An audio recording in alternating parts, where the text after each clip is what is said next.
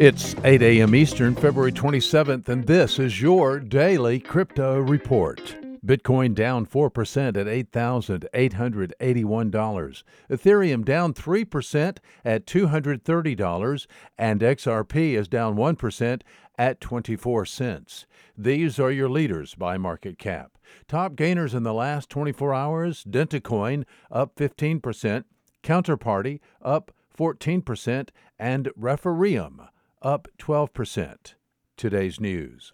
A class action suit against Ripple can proceed, according to a ruling yesterday by U.S. District Judge Phyllis Hamilton. The class action suit alleges that Ripple violated securities law.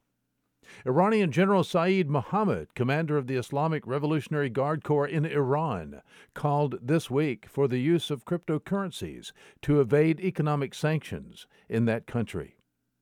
And Hong Kong is considering, quote, detailed proposals, unquote, to bring new regulations for virtual asset service providers later this year.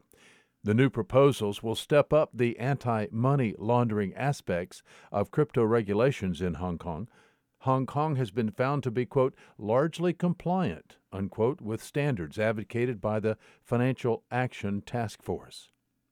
These are your leading headlines today. Visit us at dailycryptoreport.io for sources and for links.